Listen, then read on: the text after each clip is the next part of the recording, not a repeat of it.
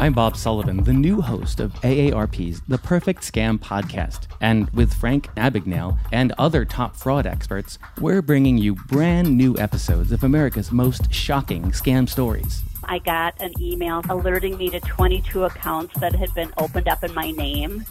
Scam was masterfully designed. New episodes available now. Subscribe to the Perfect Scam podcast on Apple Podcasts, Spotify, or wherever you get your podcasts. Home is where you should feel the safest, but the air there can be more dangerous, up to five times more polluted than outside air. Let us help you take the steps towards making it a healthier home with our Bryant Indoor Air Quality Solutions. We can help with everything from whole home air purifiers to indoor humidity control.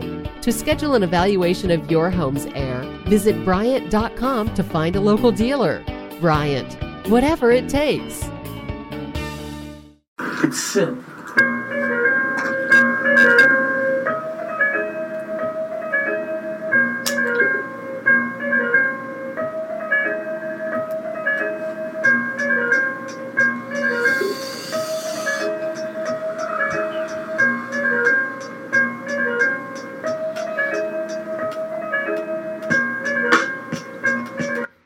Yo, yo, yo, yo, welcome everybody to, as promised, our bi weekly product. I hope y'all niggas got paid on this last couple weeks because that's how we giving it to y'all, nigga, every pay period. Now I'm talking about for my bi weekly niggas. What's happening with y'all, man? It is the most high, and I'm with my tag team partner, CT, aka Chitty Bang. What's happening? What's up? What's up? Thank you guys for listening to the Reasonable Wrestling Podcast, the underground of professional wrestling podcast. Um, we here today to talk about war games, but before we get into that, which war games and a whole lot going on these past two weeks, but before we get into that, please follow us everywhere on your all your medias of socialness. Uh, RW Podcast One on Twitter is where we're at. On YouTube, Reasonable Wrestling. On uh, IG, I think it's Reasonable Wrestling Podcast. or Reasonable, yeah, it's, re- it's Reasonable Wrestling Podcast on IG and Yeah, Facebook. Yeah, all that stuff. Just type in Reasonable Wrestling on your Googles and find us everywhere where you where you where you can contact us and follow and subscribe and shit. Yo, man. So as CT say, we are here to talk about war games, but we're also here to kind of talk about everything that kind of really culminated um, up to that point. Uh, not only in WWE, we got some things, of course, to talk about. The hot topic. If war games was not uh, for last night, the hot topic would be um, of a- AEW. They had won the wrestling week um, Oh, yes. per se. Uh, but we are here on a fresh Monday, right? Uh, at, at the War Games. War Games has nothing to do with what we'll see on Raw tonight. But we're, recro- we're recording before we watch a Raw.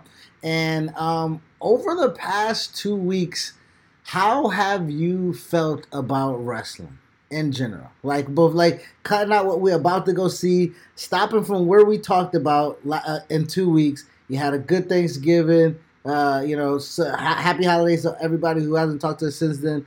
Like since Thanksgiving, Survivor Series up till now, what kind of how how do you feel about wrestling? Where where where are you at with it? Uh, bear with us one time. We're having some technical difficulties. One moment, everybody. We are via satellite as uh, uh, uh, this week happens. Um, so currently, right now, CT. Can I hear you? Can I hear you right now? So one check, one two. Ah, we're down real quick, so I'm gonna have to edit this out. We just said we're the un.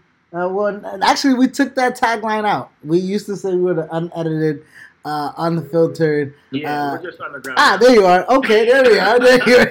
I had to film for like two minutes. I felt like dying on the radio. yeah, I don't know what just happened, man. The, the the mic came out or something, but I just switched over to a different audio source. But yeah, you were asking me how I felt about wrestling the past couple of weeks. Yep. And, and as you know, I'm always going to be positive. Um, but not just positive without reason. Like right now, wrestling is in a space where we're seeing it evolve year after year. And I gotta say, as a wrestling fan, we're getting more wrestling now than we ever have gotten. And now there's more intermingling with wrestling where I mean, we'll get into that because we see Kenny Omega tomorrow is going to be on Impact, which is kind of crazy. Which you would never think that a major champion from a major promotion that televised will appear on another promotion's tele- televised product. But when you when you ask a fan, hey, would you like to see Kenny Omega on another company? Like, of course you're gonna say yes. Like, you know, so when you have things like that happening, and then on WWE, um, I see a lot of potential with NXT right now, even though there haven't been, you know, like they, they haven't been at their peak. I, I see a lot of potential coming. Let's let's. I'm glad you said that. See, that's what that's why I kind of like our conversations.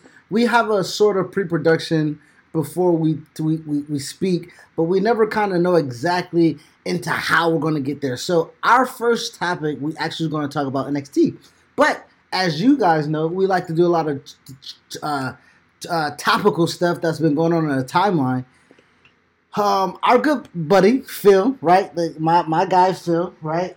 He spoke about how NXT is missing something, and you know he, you know he has, you know his his um his supporters or whatever the case may be, and I didn't want to be that type of detester because you know how it can get. You know what I mean? So I was like, I'm just gonna save it for my pod. I ain't got time for that shit, man.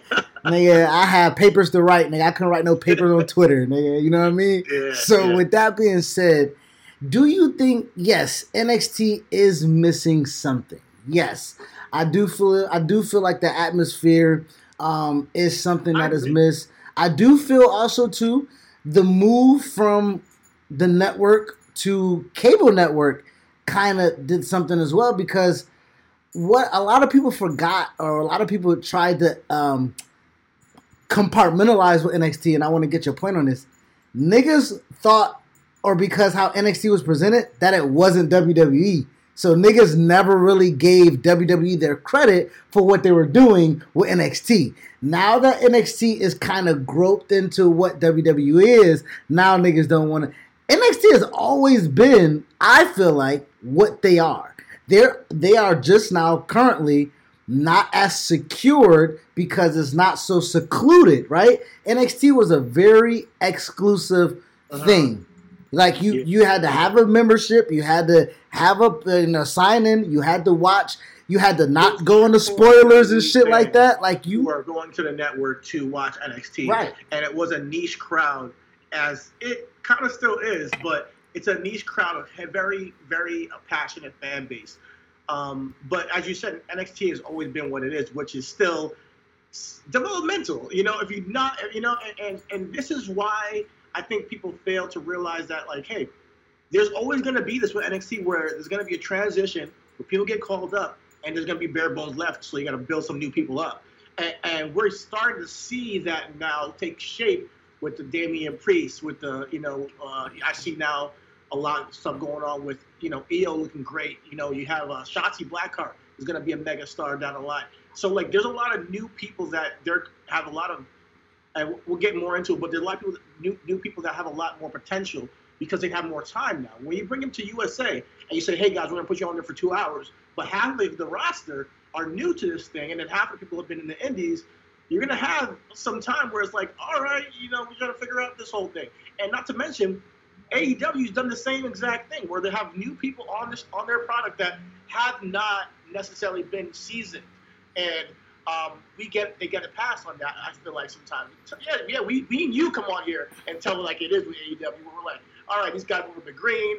You know that that Miro match when he first debut match was trash with Johnny Janela and Sonny Kiss. Like there were botches all over the place. Um, they're not using Miro right at all.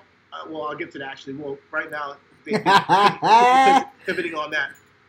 But uh, at the end of the day, uh, we got to look at these companies. Uh, I think that NXT especially, it's uh, always going to have a, a, a, a, struggle to keep your intrigue intrigue when their their talent is going to get poached once they get to the top of the peak.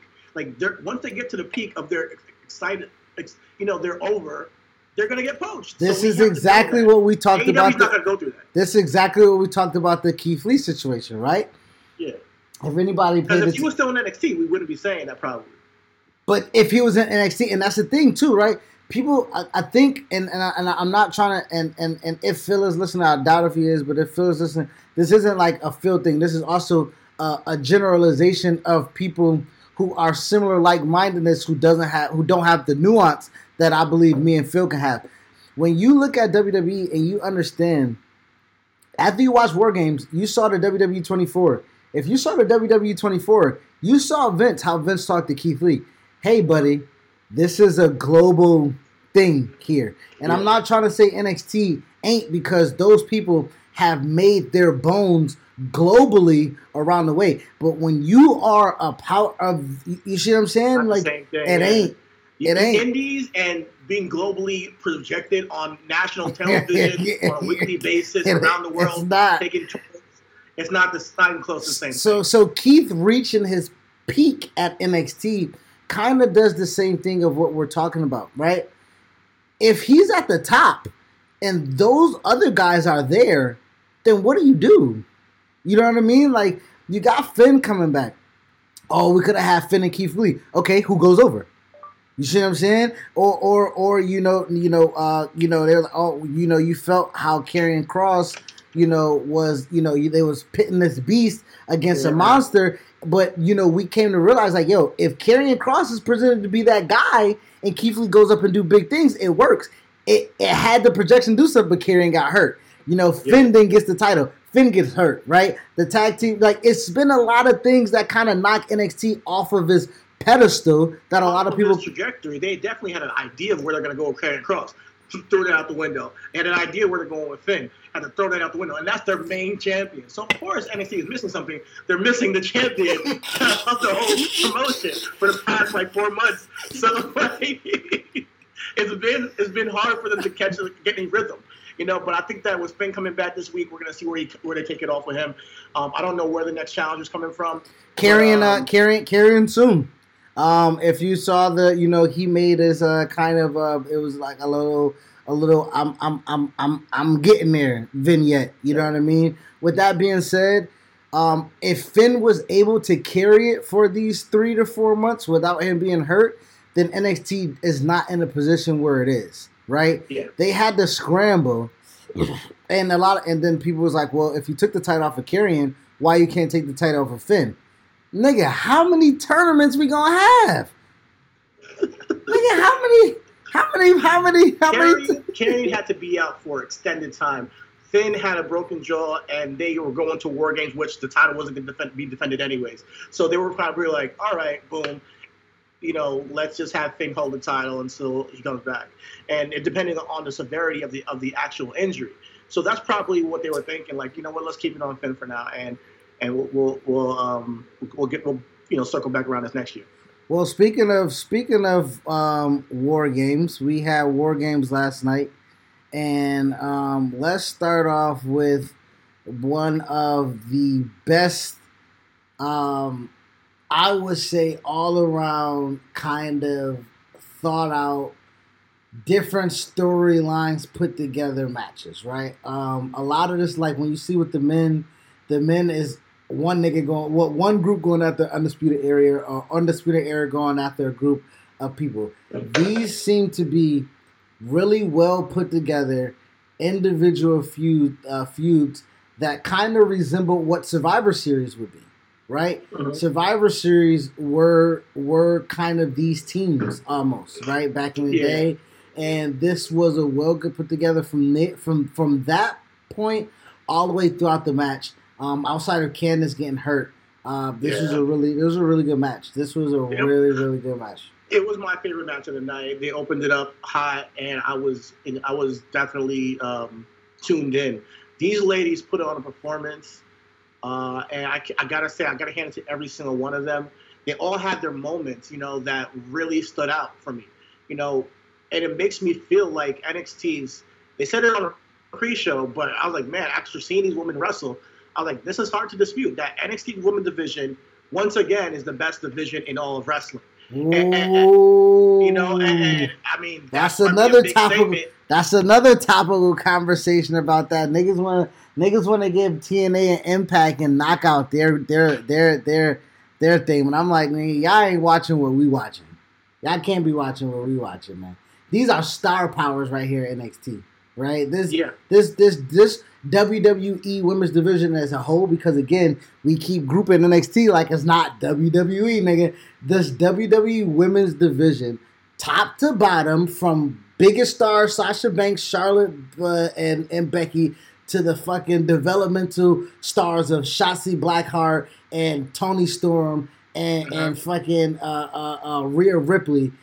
That is not a large gap between Yeah, that I'm talent. Looking at the graphic behind you, we see we see Rhea Ripley, Ember Moon, Io Shirai, Shotzi Blackheart, Candice LeRae, Tony Stone, Dakota Kai, and Reina Gonzalez. Believe it or not, I, I can see any one of those women holding the NXT Championship, NXT Women's Championship in the future.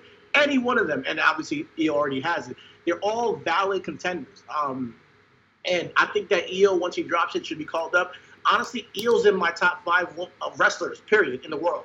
Io always delivers, no matter what she's doing. Always living. I, I think it took her like maybe a couple of to get her feet wet when she first started, but she's really found her her her her her vibe now, like whatever her pocket where she belongs, and she holds that title. The with, switch, with, uh, nigga. The, Yeah, the switch. When she ain't fucking coming out here trying to be a pirate or whatever fuck her gimmick was beforehand, nigga. that was Kairi. Okay. But yeah, she came out just being the genius of the sky, tag team with Kairi. You know, she all doing the moonsaults, not hitting it properly. Cut that. You see, Give me You the know? pop, give me the poppy interest, nigga, and the black leather, nigga, and we there, bro. Yeah, man. Uh, Poppy, man. Uh, but yeah, Io, she found that like gear that she goes to where she's being all, you know, she, she's she's that she's that girl. You know, she's that girl. And when she gets called up, I hope she's we should get to see her at WrestleMania. We got to see Rhea last year, which I don't mind seeing Rhea again get called up. But I would rather Rhea stay in NXT and call up Io if I was if I was doing it. But yeah, going back to the match, we saw Io dive off the you know War Games ch- cage with the trash can. I thought she was gonna do a moonsault on that joint, but uh, that dive was pretty pretty cool. Um, and the, they just put on a hell of a show. So that was my favorite match of the night, honestly.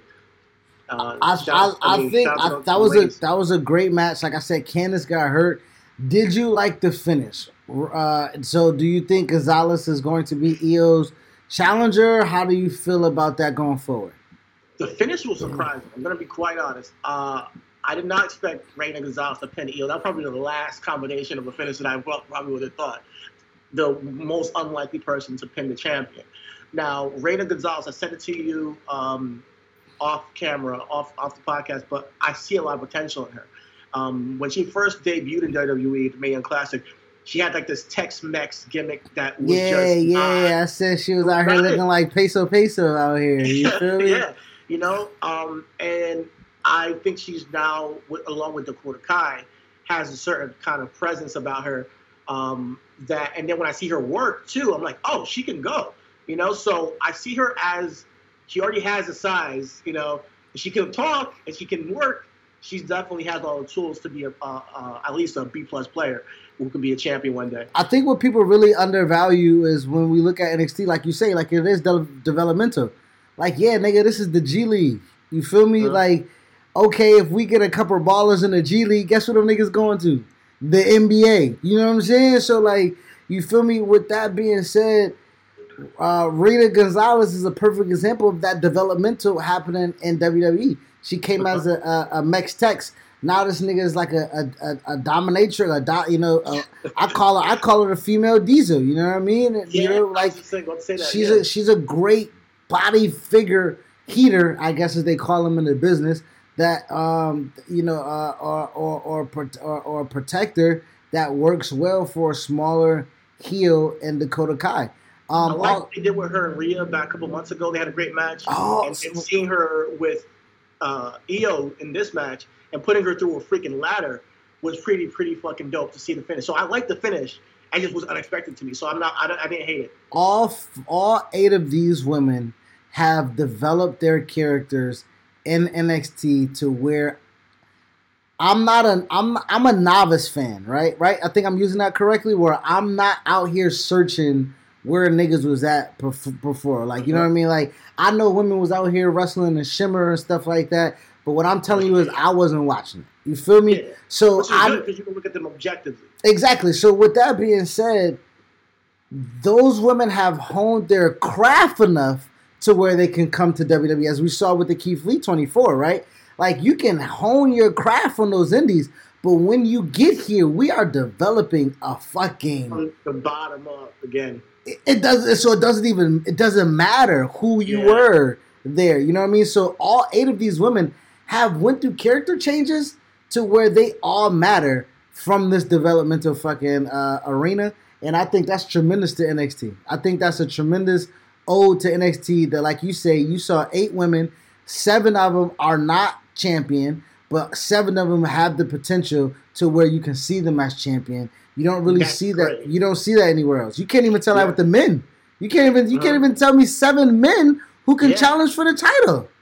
Not in NXT, and even not even on the main roster, maybe some. To be honest, you know. Uh, so I gotta hand it to the ladies, uh, and it makes me very excited for the future because when some of these girls get called up and they get to tie it up with the, the Charlottes and Becky's and Sasha's and Bayley's uh, and Bianca and you know all of them on our main roster who are already like we see that they are stars. You know, like I just I can't wait to see a Shotzi versus Sasha Banks match or a Shotzi versus Bianca. We I mean it's gonna be really great to see the women's division evolve, and I want to see it actually an evolution pay per view again. Like that's what I want to see again. WWE, sign up for that uh, evolution pay per view. It was hot the first time. It, it worked. I mean, you, you can't just do it because Ronda and Nikki Bella are not here. Like you can't not do it because you don't have those ladies here. Let's put these girls in a place where they can show that they can hold on a show of their own That, that's what it, year. that's what it feels like. It feels like that they can't do anything without the approval uh, or without the um, arrival of them, in a sense. Yeah, it, it's it's it's it's sad, but I think that they got to put some respect in these girls' names. They, they went out there and showed out. Uh, sh- uh, shout out to Candice LeRae, and I hope you uh, heal fast because that's tough to break your arm in a War Games match. But um, uh, get well soon. Um, with that being said, the ne- I mean, we have a couple results. Um, you know, we had the Thatcher and um and uh, Tommaso. Tommaso match. How did you How did you feel about that match? Um, It was what it was. You know, it, you know what I looked at it like was Tommaso is in a space right now. He's in a space right now where he's working with younger talent. uh, and he's trying to, you know, get it might be through to teach him how to perform on the main stage. It might be to, you know, get them to used to performing at, uh, on a, on a takeover or whatever. But I need to see Tommaso go to that gear where he's going after Goldie again once eventually. And I think that this Thatcher match was cool. It was physical, and but it was it was what it was. You know, it was a match, and it wasn't a supremely standout match for me. Mhm. But it was a physical match that I expected from Thatcher and Tommaso, and Tommaso got the victory, which I expected as well. See, I did. I I expected Tommaso not to get the victory for the simple fact that Thatcher just lost to Kushida. So, with that Okay. being said, Kushida beat both of them. So now with Tommaso winning, is Tommaso like the rectifier of NXT? You know what I mean? Is he the Undertaker of NXT, where he's the locker room leader? You know what I Pretty mean? much, Like, he, it seems like it because if you look at Tommaso, no matter what he does, he has a presence about him. He has intrigue. People are interested in seeing him every single time he's there. You know, so whatever Tommaso's doing is going to get some kind of notoriety. And when you have a guy like that who doesn't need to be at the top for him to be noticed or to be like, the, you know, he'd be like, oh, this is what Tommaso do. Like, then I think he's a little bit, he's like a step higher than Johnny for me. I think that Tommaso, the way he performs, the way he portrays his character, he doesn't need a championship title to make him relevant all the time. He can be around other guys and be relevant through his just demeanor. Um, and if he's helping people out, like you know, he worked with um, what's that young cat's name um, that just won a match on NXT. Jake Atlas? week. Jake Atlas, yeah. He worked with him. Now he worked with Thatcher. He worked with uh, Velveteen for a little while and Kushida. Um, but I, I personally would like to see him go after Goldie, Goldie eventually. I'm not sure when they're going to go with that, but even if um, you know him and Finn link it up, I wouldn't mind seeing that. I, I that's that's where I would take it because right now they have him in like a holding pattern, which is cool. I think he needs to be this there. was a this this was a yeah he, he could be, but this was just a hot shot match. Like this wasn't even a match until the last NXT before went War Games. They just kind of just threw up this angle where you know him and Thatcher had beef. I think I think so. With that being said, I don't think Tommaso. If you if you're gonna say Tommaso is if you're gonna say Tommaso is um, you know great being with younger talent and ushering them in, and he's a great mind for the business. And, you know, kind of what Triple H. I'm, I'm sorry, what Randy's talking about, where you slow down the match, where you work it. Where Mhm. if if Tommaso's that, Tommaso doesn't need to be in a title picture. Um, Uh-huh. I think uh, to to me, um, if you're gonna have Karrion there, Karrion choked that nigga out. He put that nigga out. You feel me? So Tommaso don't I want. mean, Karrion still needs that. He needs, he still needs to get that receipt, you know, from Tommaso. So if he choked him out and he kind of squashed him, Tommaso needs to get that, you know, get that receipt back. So I mean, he like like you said, he's in a holding pattern right now, and and it doesn't it doesn't like like I said, he can be, and I don't think that is going to harm him to let's say link up with uh, Damian Priest or link up with, you know, anybody else, you know, uh, down there, or maybe with the what's his name, the, the Dexter Lumis and all that stuff. If he's linking it with those guys, I don't mind seeing those angles as long as they tell it right. But I um, am a fan of Tommaso. I believe that when he's gonna get when he when he, when he when he's at his best is when he's going after Goldie. And I'm not sure when that will happen down the line, but I don't think we need it right now necessarily. But we want to get him in a, in a trajectory where he works with some of these cats and then goes after the title again. Whether he wins it or not is what it is. But uh, Tommaso's too, he's so good that I feel like we're waiting on that as fans for him to be in the title picture again. Because it's because it seems kind of weird that he's just wrestling random guys, you know. But um, and and the way that things ended with him and, and, and Karrion Kross, it kind of just like just took him down to the bottom of the rung. But um, we'll see. We'll see where things go with Tommaso. He won the match. I mean, Kushida wasn't even on the pay per view, so I wonder what they're doing with him. So it's like it's, NXT right now is kind of in flux. We're trying to figure out what we got here with the man, especially, um, and we'll see where they go with it. You know. Outside of that, another match that was there um, was I'm Bob Sullivan, the new host of AARP's The Perfect Scam podcast. And with Frank Abagnale and other top fraud experts, we're bringing you brand new episodes of America's most shocking scam stories. I got an email alerting me to 22 accounts that had been opened up in my name. Scam was masterfully designed. New episodes available now. Subscribe to the Perfect Scam podcast on Apple Podcasts, Spotify, or wherever you get your podcasts. Home is where you should feel the safest, but the air there can be more dangerous, up to five times more polluted than outside air. Let us help you take the steps towards making it a healthier home with our Bryant Indoor Air Quality Solutions. We can help with everything from whole home air purifiers to indoor humidity control. To schedule an evaluation of your home's air, visit Bryant.com to find a local dealer. Bryant, whatever it takes. you spoke of Dexter Lumis. Um, he had a strap match with uh, Cameron Grimes. You know, I'm not necessarily a fan of Cameron Grimes, so I didn't. So I ain't even, I ain't even, you know what I mean. I ain't gonna disrespect the homie, but I'm gonna let you know it wasn't You already disrespected him, man. You put a clip up and everything. like, nah, but um, the match it was a match too. Like you know, Dexter won, and that's more of like an angle where I see that Cameron Grimes, his his um, his entry, like his specialty is his. He knows whose character is.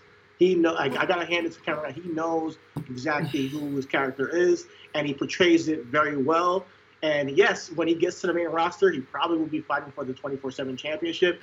But at least he knows where he's at, and he's not a bad performer either. Like so, um, when it came to the strap match, it was cool and everything. But I was done with this angle back at how we have how we had it. So I Exactly, exactly. I was, Personally. I was, I was exactly. That's where I'm at with it. I don't care how good of a match it was, how brutal it was, or anything like that. It had no animosity to it or anything after Halloween Havoc. So you telling me y'all niggas fought a whole 45 days after, nigga? Nah, bro. Get and they already had like a blindfold match before. I was like, all right, on NXT. So, I was like, so okay, many whatever. gimmicks, so many gimmick matches. Yeah, I would have rather seen Kushida link up with somebody rather than that match personally. But uh, hey, hey, it is what it is. You know. Now, outside of that, that was the last, right? It was a four match card, correct? The the the last match outside of that. Mhm, mhm. Now you're missing the NXT North American Championship. Yes, I'm so sorry. So Uh-huh. sorry for disrespecting Leon Ruff, but again, Johnny Gargano has the belt, so who gives a fuck? No, I got to talk about this match. I do. Okay. Uh, I do got to give props to uh, Damian Priest. He he he showed out in that match. Like honestly, he seems like a guy who, when he gets to the main roster, he's gonna be a big big star. I feel like that. He's gotten a, he's got his confidence now. He's like he's like in a place where he's confident in everything he does, his moves, his mannerisms, his his you know his energy when he's out there. He's he's pumped up. You know, so he's having fun out there. It seems like, and um, even though he didn't win the match, I just want to give him a shout out and a little bit of a character spotlight. Um, and Leon Ruff, yeah, he, he he showed out too. Like he got a freaking razor edge through the barricade, which is pretty, uh, uh, you know, pr- a pretty big bump that he took. That was pretty cool. Um, there were some moments in that match. They they had a really good match. Honestly, it was good triple threat. That was, yeah, that was it was it was a good show all around. But that was a, definitely a match that I tuned into and was not disappointed with. And then Johnny won with the assistance of all his ghost figures and um and Eric, which is uh Austin Austin Theory came through. So he's now alive with Austin Theory, Candice LeRae, and that New Zealand girl. I forget her name. Indi Hartwell. Yeah. Is she Indi- New Zealand? I think so. But yeah, her. Um, that's that's that's my thing, man. Um, with this match, with this match, it was hard for me even to like not necessarily muster up the uh, awareness or the care for it because these are three great performers. I don't want to take away from Leon.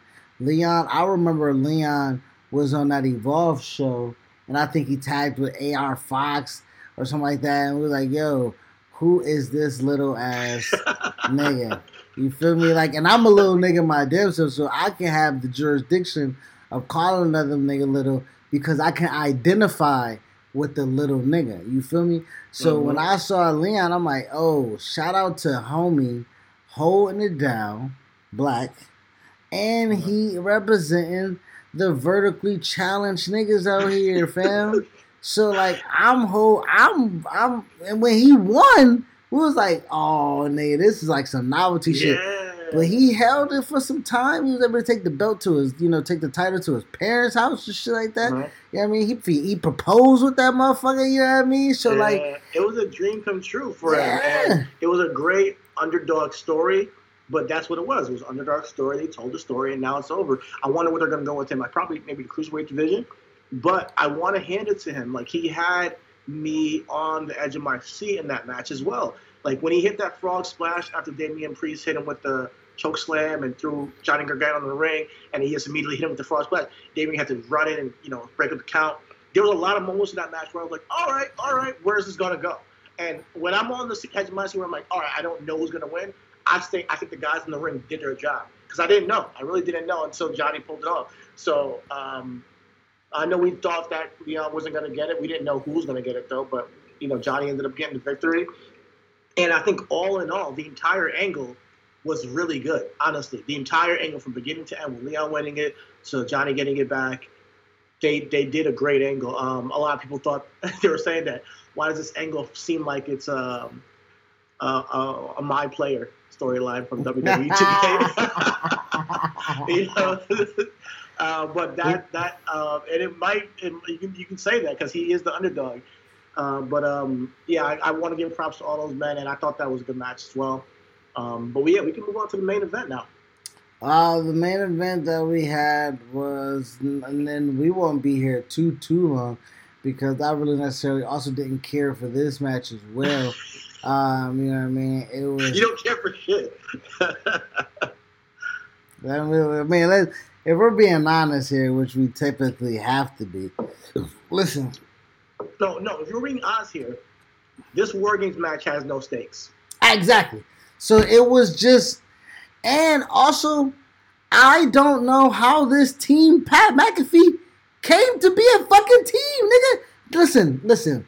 This ain't back in the day where you got Dusty Rhodes and Magnum TA and Sting and shit like that coming together to beat the Four Horsemen. You feel me? This ain't even a band of dismantled WCW niggas getting together with Diamond Dallas Page and and Bret Hart and whatever in a fight to go against W uh, NWO. This the how the fuck did Pat McAfee come from Barstool, come from ESPN, and just be like, "Yo, Pete, come from the UK, yo, Danny, and and and and and, and Oni, yeah, you know what I mean? Like, like, You know what it was? what the fuck is this? I'm gonna, I'm gonna be honest. Well, if you were watching, if you were watching NXT, you would know how it happened. Pretty much, he paid the guys off. But keeping it real with, with just the way they booked it, He was a punter. That nigga ain't had no money. that's neither here nor there. Yes. Nigga, you act like he made some Andrew Luck money. Yeah, a hundred million dollar player. Nigga, he paid them off. Nigga, he was a punter. That's, that's the story they told. Like I'm not gonna go too deep with it as far as his his cash, but I will say this: they had to put something together for War Games for Undisputed Era, and they missed on Ridge Holland being a part of this because he got injured, another injury. So like NXT's been trying to piece things together. So giving him a pass on that because Ridge Holland would have been like a huge threat for Undisputed Era. He would have been the looming guy who took out Undisputed Era that you know ended the Undisputed Era. Ridge Holland would have been that dude, and then this would have made a little bit more sense because you had this big dude that that's now came in to destroy this legendary group. He got injured against these two guys, Oni Lorcan and Danny Burch, and um, it just didn't pan out. So they had to put, piece things together. With that being said, it was a really good match. And and, I, and like what I got what I got to say about Undisputed Era is that they work so well together. These four men, and they've been doing this since ROH. We all know, but they work so well together. Like they had certain moments where they were doing, like I say, they work they work in tandem, like in, in such a way that is unique to how I see other tag teams or other groups or whoever work to work. And it might be just because of the chemistry they've known for each other for years. But they had a moment at the end of the match where they had, I think, Pete Dunne, Danny Burch, and Oni working like against the cage, and they were just hitting them with like combo punch, kick, you know, uh, elbow. Like it's just mad shit. It was just dope, you know. And um, Pat McAfee, you know, he's he's just an, an obnoxious prick. Bruh, You know, he- obnoxious he- prick that hit a beautiful. I'm about to the way real quick.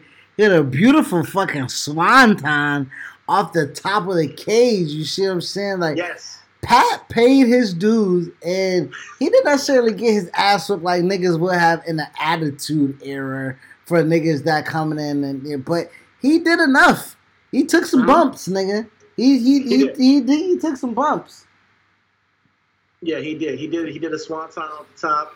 Um, everybody's going crazy about Pat McAfee, and I, with that being said, I want to give him props. Uh, I don't believe that I want to see him anymore, per se. I that's I'm done with the Pat McAfee thing unless he's managing somebody. That's like, and I don't want him managing anybody on his team. I want him managing somebody else that can't talk. I believe that Pete Oni they should do their own thing. But I actually, I would ideally, I would like Pete to turn on Pat McAfee just to see him, you know, take him out, you know, completely. Because Pete, give him that little bit of an edge, and just take out somebody who he's been working with, just to just for the hell of it. Um, but yeah, I'm done with the Pat McAfee thing. I think that Undefeated Era got a victory. That you know, after all this, the story they've been telling with Pat, it kind of culminates it, and now they're back on. I didn't want to say back on top, but they're back you know, to doing their undisputed thing, and, and those war games. You know, that's their match. That's their that's their that's their staple. Do Now, this, like I said, this war game was not as good as last year's war game, which I thought was probably the best war games I've seen so far. And I just want to hand it to WWE for bringing back this concept and bringing making it an NXT exclusive concept, which I think is a genius idea. I was not one of the fans who watched war games when it was in WCW. So when they brought it here, I was like, all right, I wonder what this is, and I really am excited every year now when they say war games. I, I really do want to like, all right, bet I'm, I'm tuning in for this. I'm excited to see what, what they're going to do this year and who's going to be part of it. Next year, uh, I you know we'll see where I go with it, obviously, but I would say use this match to showcase younger talent that and they, they didn't do it this year. I want them to showcase people that like and they were trying to do with Ridge Holland, obviously to let him go. But you want to make sure that somebody gets a shine shining moment from these epic encounters, and somebody new that we don't know, you know, that we haven't really seen elevate. You know, Well, I will, I will, I will. I will break. I will say this: for niggas to be, for it to be an undisputed match, you got to be a main player, right? For for for so when you I talk, think they could be tagged with some main players, but they gotta have at least one nigga that's like coming in there. That's that's why I like the woman uh, the woman match. They they bring young like even last year's women war games. They had people in there that you wouldn't expect, and they went out there and showed out. So that you had more um, respect for them after the match. what, you what do you mean? Wouldn't expect? Last year the women was the same. I'm I'm not saying okay. Last year was the very first women's war games. eh, Period. So with that being said, the women creating their feud to make it a war games matter, right? That that played a part of it. What and so new stars were going to be made, period, because women being in that Yeah, environment was going to be crazy. Men, on the other hand, right? Um, it has to be somebody like like a Ricochet, right? Ricochet is a new guy in their new system who has some cachet that they want to build on. So hey, nigga, go up there and do your six thirty. You know what I mean? Like that is yours moment. But I don't know if you give that moment to Cameron Grimes because Cameron Grimes hasn't done nothing to be in war games. If that makes any sense, like right, if- or like even right now, like Pat, this this like you say, this this didn't have stakes. This Pat McAfee team, Pete Dunne, Oni Lorcan, those ain't new stars, but these were their first times in award war games. That didn't do nothing for me. You see what I'm saying? If it was four niggas coming to make a name for themselves, right? Like Uh-huh. if you like that, that's where I get what you're saying. If Rich it's Holland, that's your, you know, something like that. Exa- exactly. But these are also established people. You see what I'm saying? Yeah. So that that is where I will want to see the the the the kind of dilution of, of, of that. I feel you. All right, and we'll see where that they take it. Um, speaking of, um, before we get the, the build to um, was pretty good. I, I, speaking of the build, I think that I want to give props real quickly to Kyle O'Reilly and Pete Dunne. They had a hell of a ladder match uh, two weeks ago, and then also Last week. shots Last week. last week. Last week, Yeah, was it last right. week? It was like it was I like think, it was, I think it was two weeks ago. And then last week it was uh, Shotzi and um, it was Oh. Shotzi and Reina Gonzalez, who Okay. also had a great performance. You know, so uh, they have been putting on some really stellar matches on NXT with people saying there's something missing. Uh, if you're if you're looking, there are some really good stuff happening at NXT if you're really paying attention. Let's just- talk it about. Let I mean, when you talk about paying attention, we gonna talk about what niggas been paying attention to, right? You know why niggas not paying attention to us? We spent thirty five minutes talking about NXT, right? All right. Niggas not niggas not niggas not paying that much attention No, to I'm just NXT. giving a shout to a couple. No, no, no, not not us, nigga. But- I'm not talking about. I'm talking about. A, I'm talking about. That's what I'm saying. We spend 35 minutes on something that we say is interesting, which is what this podcast is for. But when you talk about uh uh uh niggas thinking right, niggas saying how they were niggas gonna get mad at NXT relying on Pat McAfee being in this match and happy for 61 year old Sting signing a multi year contract with AEW. Stop it, stop it, stop it. Let people have their moment, man. Let people have their moment. People been clamoring for Sting to have another match. Not me, but I will say this. There is no there here there is no way you can sit here and act like the signing of Sting is nothing. Now, granted, I'm no I'm not saying that I want to see Sting wrestle five years more. I don't want to see that.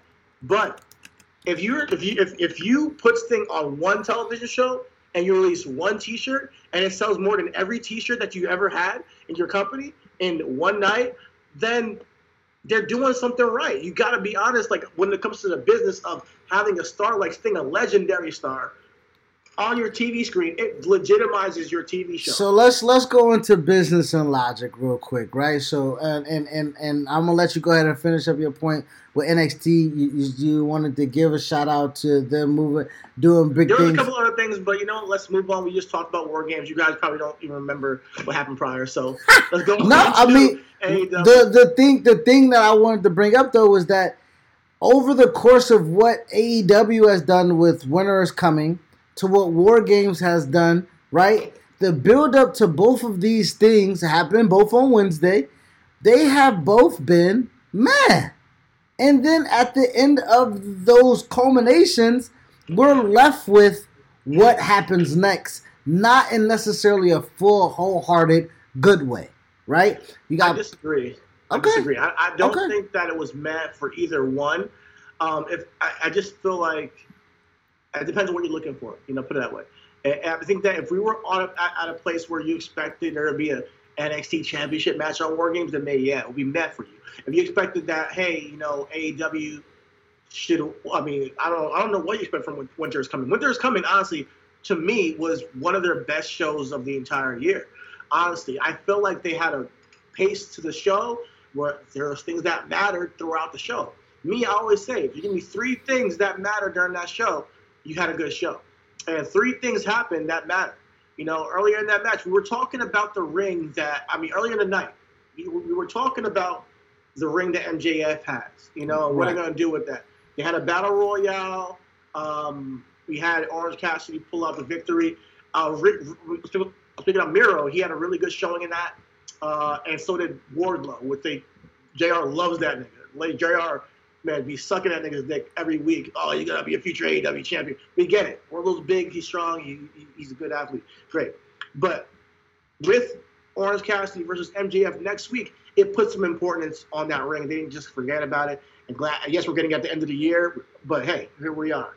Then you have, um, uh, which I cannot fucking stand, the inner circle, man. They just got to end this shit. Hopefully, we're getting the culmination of that next next week, or they're gonna have some kind of summit. What I don't like about the inner circle is that it has no real purpose. If you, it, the inner circle, what it is, literally is, is like a charade of shit for the fans to just be excited about that had no reason to be excited for. Like, just hmm. think about it. You have a group, and um, there's a match for one of your best stars to get into the group. For what? What is the purpose of the inner circle? Like, like, what is the purpose of this group? Just to be goofy and just do, you know, musicals and shit? I don't get it. So hopefully, we're getting the culmination of that next week. Whatever what happens with Chris Jericho and MJF. Now, moving on to Sting. Sting comes back, gives the rub to Darby Allin, and he's in the same ring. Uh, Darby Allin's in the same ring with Sting, and we get that shot, that image of them facing face to face. That's more valuable to Darby than the championship he won. Deadass at this point right now because we're looking at him as like the future thing, just from that image. You know, of like the, the, the new reincarnation of that energy of like this dark, you know, paint face painted dude, which we can see that hey, he's giving him a little bit of a rub. So when it comes to Sting, we gotta look at it from the standpoint and not disrespect the legacy of this man. And not that I want to see him wrestle for five years, but we gotta look at it like he is a legacy act.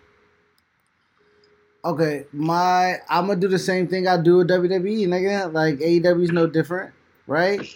You sign a novelty act to be that. I'm not. I'm not discre. Okay, and that's the point that aggravates me, right? Because a lot of people, when you speak of something you dislike, is as if I told you not to like it. You know what I mean? And my thing is, is that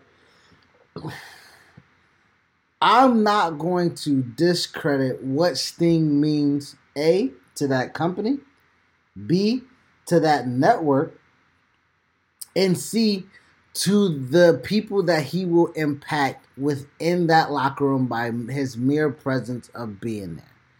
I want to go ahead because we do take the humanizing part of wrestling and put it in there. But as uh-huh. far as a presentation goes, Sting showing up popped the hell out of people to where they lost their fucking minds. Okay? Seeing Sting back, and then all of a sudden, oh, WWE did him wrong. Like his fucking didn't back didn't snap like some Pringles, my nigga.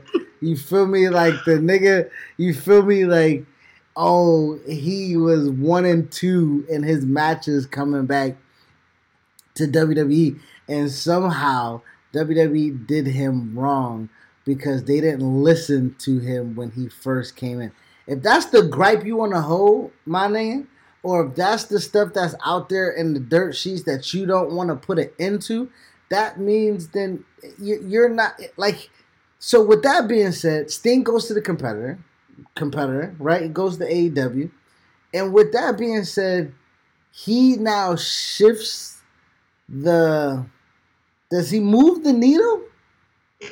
No, um, okay. I think that's thing. What he does is he okay. um, maintains the needle per, per se. I think okay. that he is going to come there and he's going to ha- you know have a speak. He's going to speak this week on AEW, and um, I don't think people are saying, "Hey, I'm not watching AEW, but I'm tuning in to see what Sting does." I do think that people that are excited for Sting are already watching AEW. Personally, I think that they're already watching AEW. Now, maybe there's a couple of fans, but there's not a big demographic that's like, oh man, I'm missing out. You know, I, was, I feel like that he. I feel like with AEW and their their way they're using the managers and all that stuff. I, I, I had a bit of a problem with it, but when I look at the people they have, Will Hobbs, you got you know Brian Cage, you got um, uh, you know uh, Ricky Stark. What's his name? Uh, Ricky Starks. And then you have, um, you know, Jake the Snake with Lance Archer. These guys do need to know how to perform on a television show, which these legends have done. So I like that they're with paired up with people. So whereas this tutelage can be done backstage, but sometimes you need them with you in the ring to really get that tutelage and, and, and get get that or on screen to pro, to provide that you know um, reinforcement when you pair somebody with the manager. So I've gotten to a place where I'm like, okay, I can see why they're doing this, but it has to have legs. It has to have some sub- substance when you do it. So with the Darby Allin Sting thing, I don't need Sting to be his manager or something, but somewhat of a mentor that looks out for the guy every now and then. I think would. Why does Sting come? That's huh? my that's my point, right? We'll find out on. No, no, I, I, know why he came to AEW. I know why. I know why he came to AEW. Why did he come? Darby, Dustin, Cody against Team Taz. You know what I would have done, and I thought about this too, bro. I would have saved the Sting debut for next year.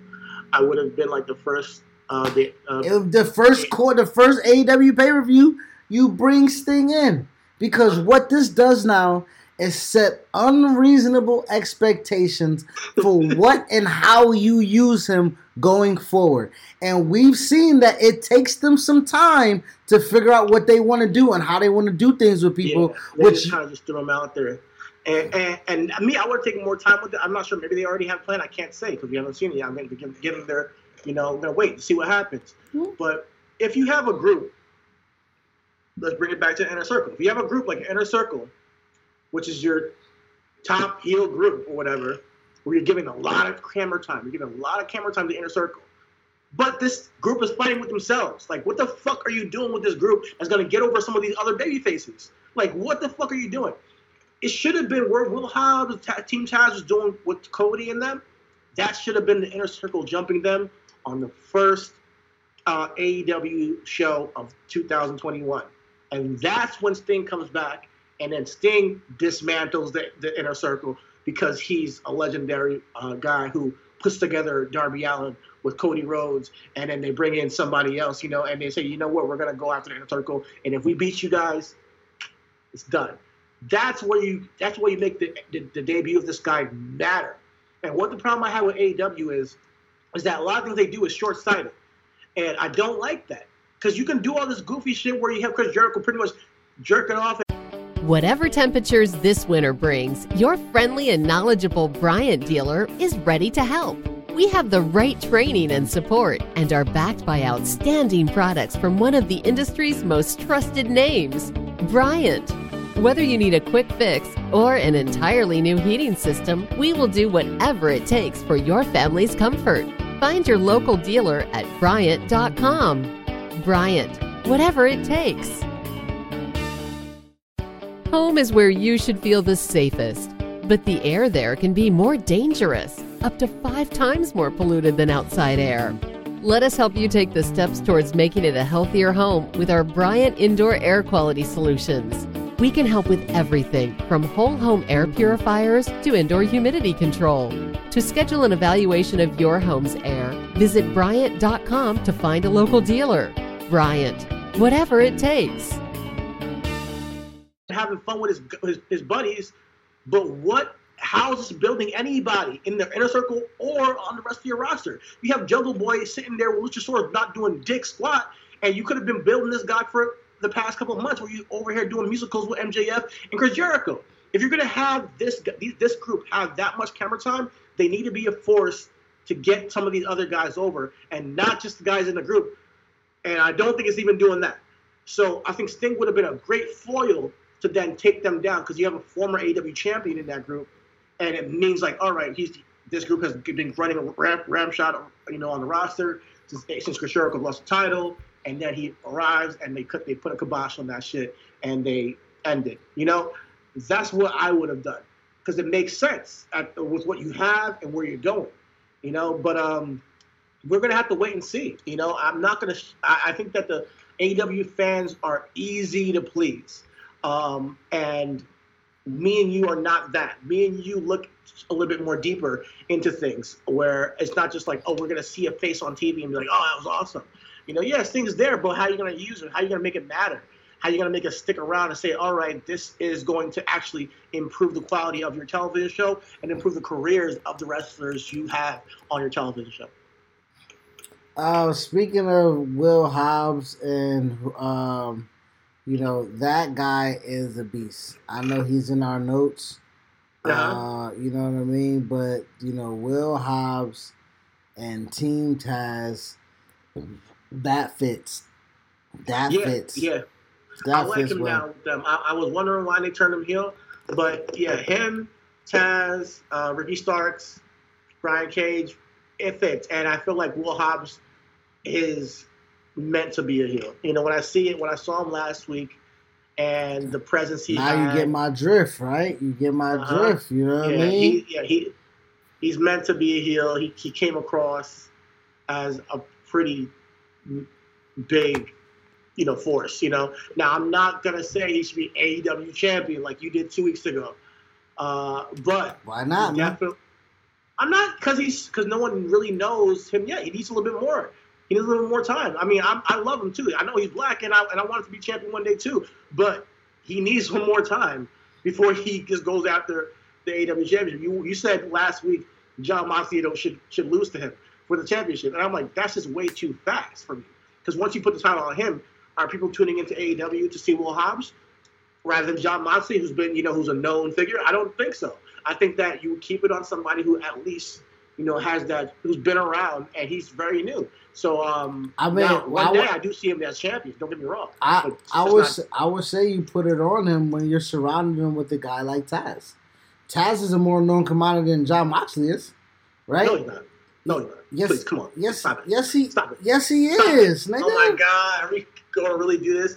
John Moxley, Oh, TT. his career in WWE, plus his his career that he has currently in AEW and holding the New Japan Championship. You gotta tell him that. Tell me that Taz is a known more known commodity because in he's what, older wrestling, yes. In wrestling, yes, nigga, yes. In wrestling, my point of it being, nigga, He's on Total Divas and everything. Like this, just just from name name recognition and face, John Moxley's bigger than way name recognition. Nobody knows who the fuck John Moxley is. They know Dean Ambrose, nigga. They don't know who the fuck John Moxley is. Like, so what I'm talking about for wrestling, right? You're talking about wrestling. If people tuning in to see John Moxley, that shit, is people tuning in to see John Moxley? Is niggas tuning in to fucking see that all day, nigga? How about that? Who's a bigger commodity, John Moxley or Taz, nigga?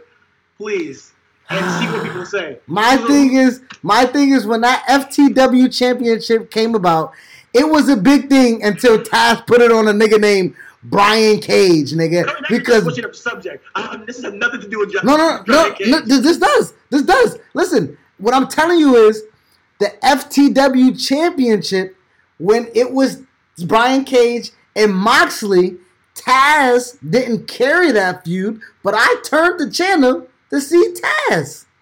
That was that. That's why I'm speaking for me. I turned as a commodity, nigga, as an EC, as a as a beat me if you can, survive if I let you, nigga. That's a big ass commodity. I don't know what you're talking about, nigga. I, I can't with you, man. I, I, I, I cannot with this take. This is blasphemous to me. But okay, I'm gonna let you have it. It's your opinion. You can keep it.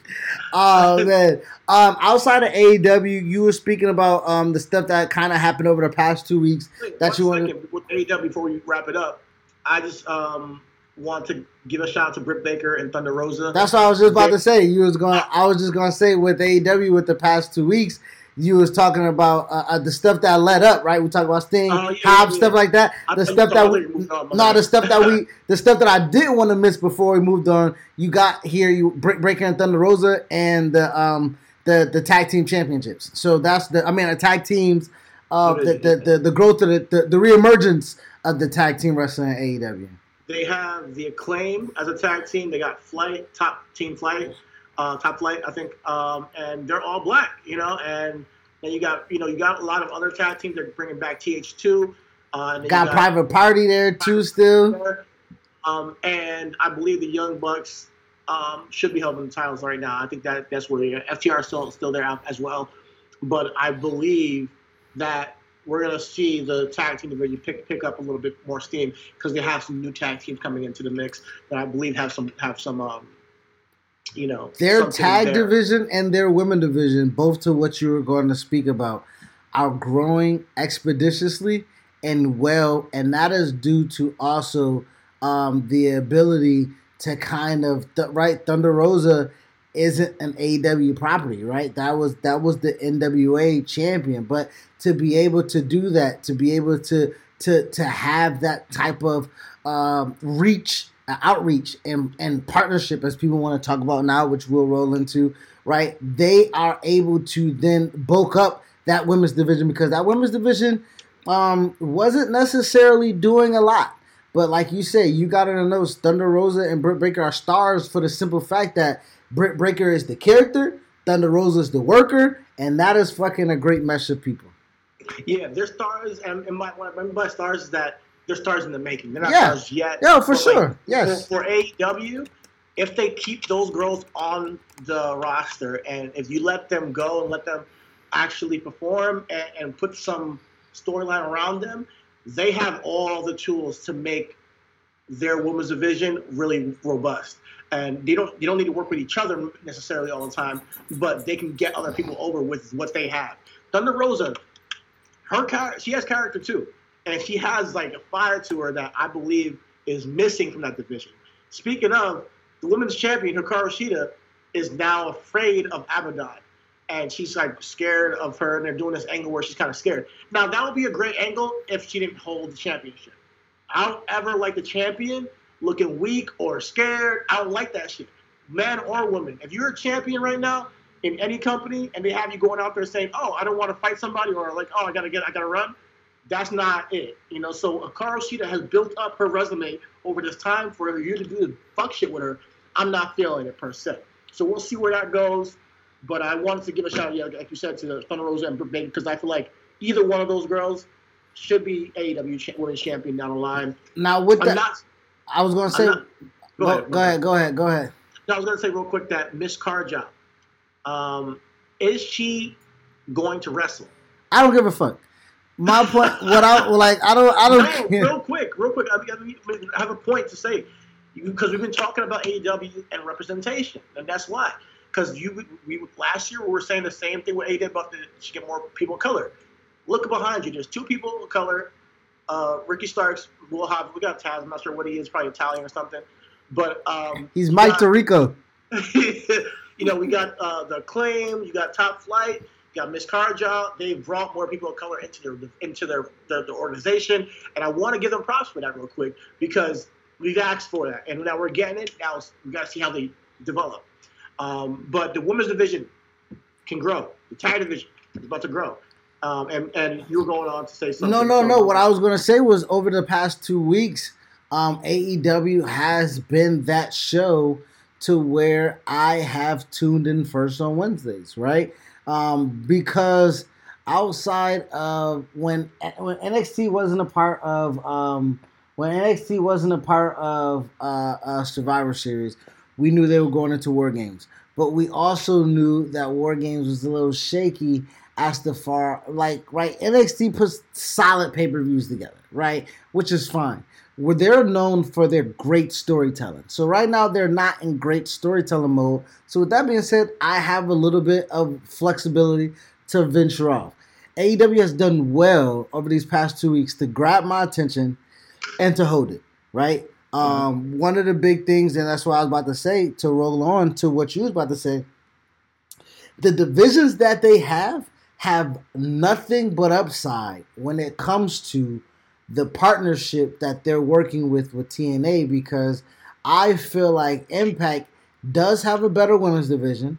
We'll be able to highlight some of those the, the the attributes that the women that AEW has, and also that tag division between uh, Impact and AEW. Is that shit gonna slap? You got the Uh-huh. North. You Yeah. got the uh, you got the North. You got the Good Brothers. Um, you do have uh, at the time it was right. I would have loved to have seen Rascals and Bucks before they had went out. Yeah, But, like, you- Rascals like- and FTR. Oh, Oh like my right. God. So and so, but, but there there yeah. there are some things that can really be done. Um, you know, so the past I wanted to talk about. You know, the past two weeks they did well. Uh, going forward, uh, these next two weeks, right? Because this is Monday. Uh, we won't be speaking probably until let's see when when when is us uh, two weeks the twentieth, right before Christmas, right? So right before Christmas will be the next time we speak. So with that being said, um, they have I won't say a lot of work to do, but they do have a lot of work to maintain. That is one thing Yeah. I wanted. To. So let's roll into the the the uh, second part of our business and logic as we uh, as we're here on the show. Man, we've been an hour. It doesn't even feel like an hour, but it's an hour. That's crazy. Um, yeah. We- went down and everything. and nigga, But- it's like the the the partnership, right? A AEW what happened on Wednesday. If you haven't seen it, which you should have, Kenny Omega beat Jon Moxley. He is the new AEW World Heavyweight Champion, and he won it with the assistance of Don Callis. And if people do not know who Don Callis is, Don Callis is a, a intricate part in TNA Impact. Uh, Kenny Omega's uh, one of good friends, and constructural, uh, they have plotted to where Kenny Omega screwed over AEW, right, in a screw job, and we are going to have Kenny Omega on Impact due to a great working relationship between those two companies. How do you feel about partnerships in wrestling? I love it, man. I love it. This is the future, man. This is the future of wrestling. If we can get to see Kenny Omega co- pull up and you know fight RVD, you know, in a one-off match, then that's awesome. Like, I mean, come on. Like, we are in a place with wrestling as a fan. You cannot complain when you're saying that you want to see matches. Now, granted, we want to see title matches that mean something as storytelling, which we always want. But if you're saying one-off matches between company and company or invasion angles or something like that, that's awesome because we don't because we because we the exclusivity of of rosters has always been a thing where we've been kind of like having dream matches in our head growing up. With like, oh, what if uh, Sting and Undertaker were like you know fight and all that stuff, and we can now actually advance wrestling to a to a new place where we can get those matches for our for our current rosters that we have now. So if we get to, to a point where uh, you have you know the ROHs and the New Japans, you know, exchanging talent, and then if we get to a point where WWE is like, hey, you know, maybe we can start exchanging talent. It's going to make us win after all that. You know, now I heard that Triple H was saying that he's not opposed to it, but they, they only they, they speak in terms of long term plans with WWE. So it's not like just three months they can do a match and then it's over. He's talking about ten years. If the if the partnership works out for them, that they benefits them for ten years, then they'll think about it, you know. And the only way I can see that working is if AEW takes their ass off of Wednesdays. Uh, I don't necessarily, not even that. My thing, my, one of my big things is that, listen, I'm gonna work with you if you're not my competitor, right? Like it, it sounds a lot of like a lot of people kind of did like the undertones of what Triple H was saying. It's like nigga, like it, you can come fuck with us if you recognize what we're bringing to the table. You see what I'm saying? The only thing y'all niggas is bringing is great athletes. Well, we got them too, motherfucker. You know what I mean? Like, so we necessarily ain't really gotta do business with you unless Don't. it's going to make sense. You see what I'm saying? Like, and with that, I think a lot of these two, the two companies we're speaking of right now, Impact and AEW, I don't feel like they are in within the ability to kind of and, and WWE to an extent to an extent. Let's let's talk about this. Humble themselves, right? WWE uh-huh. knows that they're the big dog. You see what I'm saying? They are the Disney. That does not mean that AEW and TNA can't be a Cartoon Network and a Nickelodeon. But what that does mean is that you ain't got no Nickelodeon Plus. You ain't got uh-huh. no Cartoon Network network. You see what I'm saying? Like you have to subsidize yourself because you aren't as big of a brand as we are. You see what I'm saying? Uh-huh. And when you want to work with the big brand, you have to take more than you are giving, if that makes sense.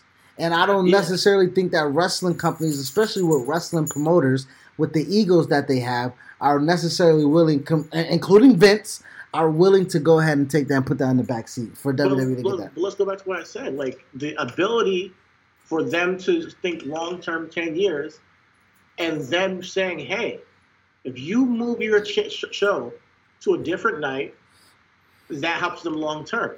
But not only that, if they can get their talent on AEW to a point where, let's say they keep the title on A, let's say they keep the title on Kenny Omega for like a year plus, and Kenny Omega has star match after star match and just great matches after great matches.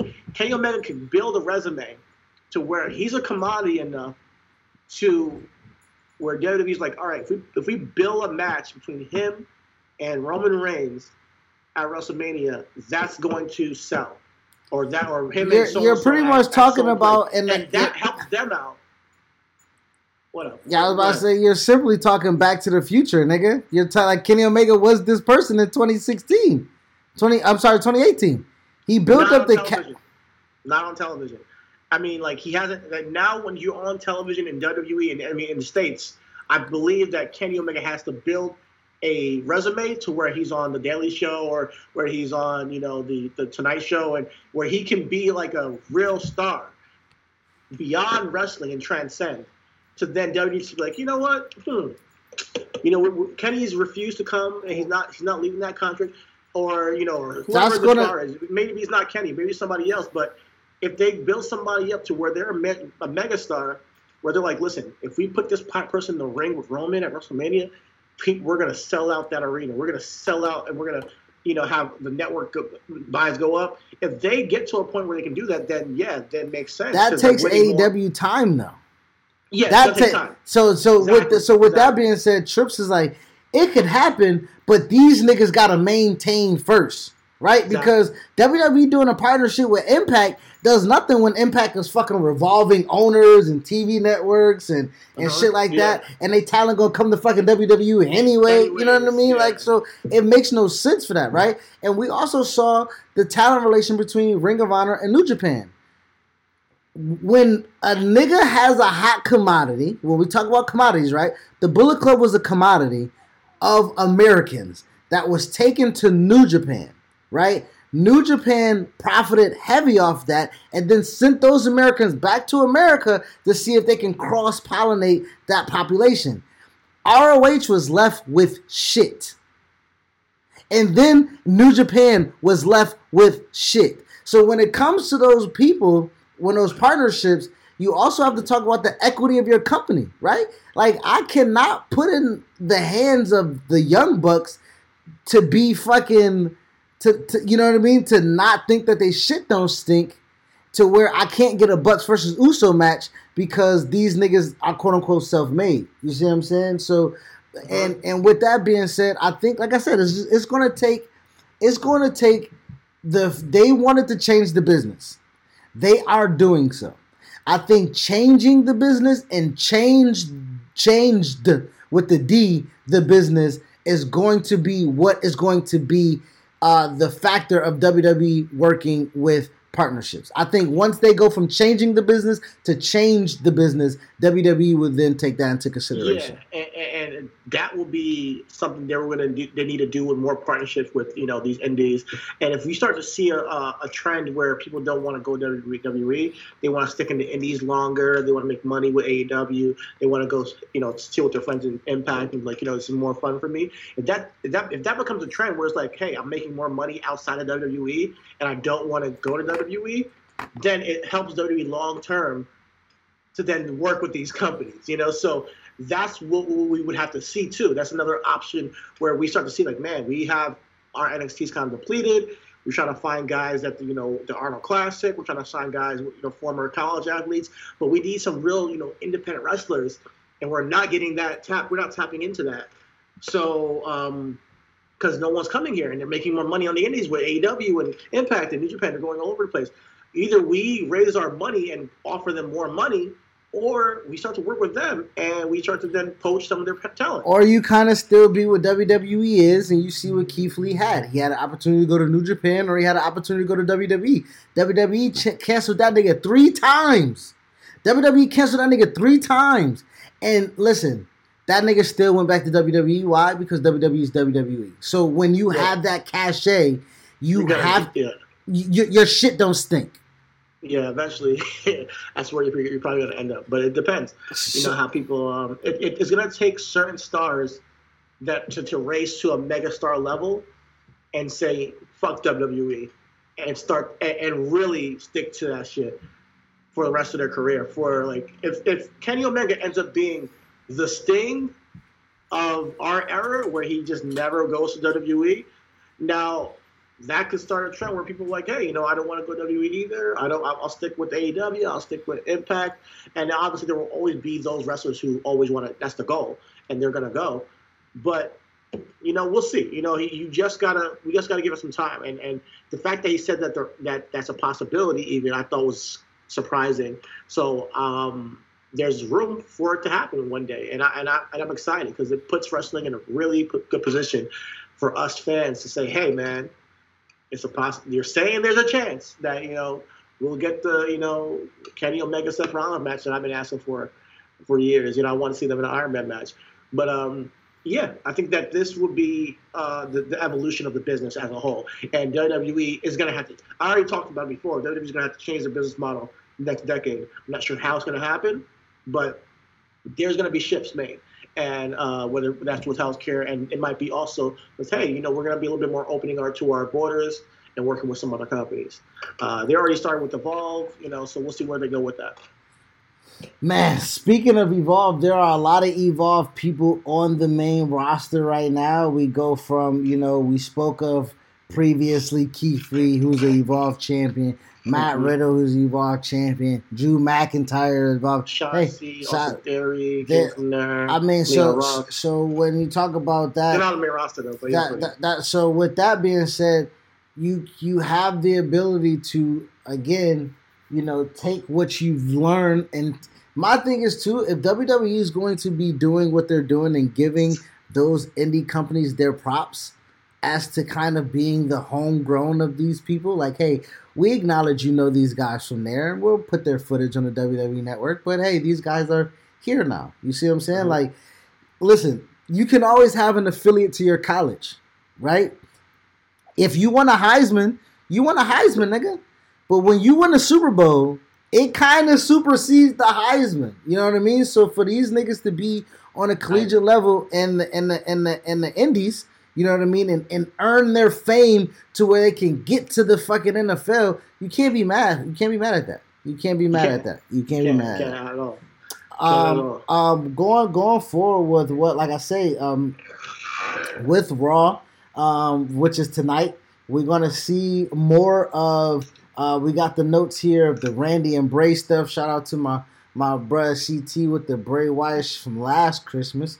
You know what I mean? So we're going to get more of that th- tonight. So, you know, I'm not kind of really going to speak too, too much on it over the past two weeks, but we do know that Randy and Bray um, are entrenched into um, the extension of what they feud was a couple years ago, uh-huh. which I'm very excited to kind of maybe be able if they're able to tell a story. I know it's kind of looks lazily done right now, but mm-hmm. I'm not again, I'm not going to kill it too much for one because I'm not really involved in what's going on right now, right? Not I'm wa- it. I'm watching it, but I'm wa- I'm just watching it. You know what I mean? So hey, whatever they give me, they give me.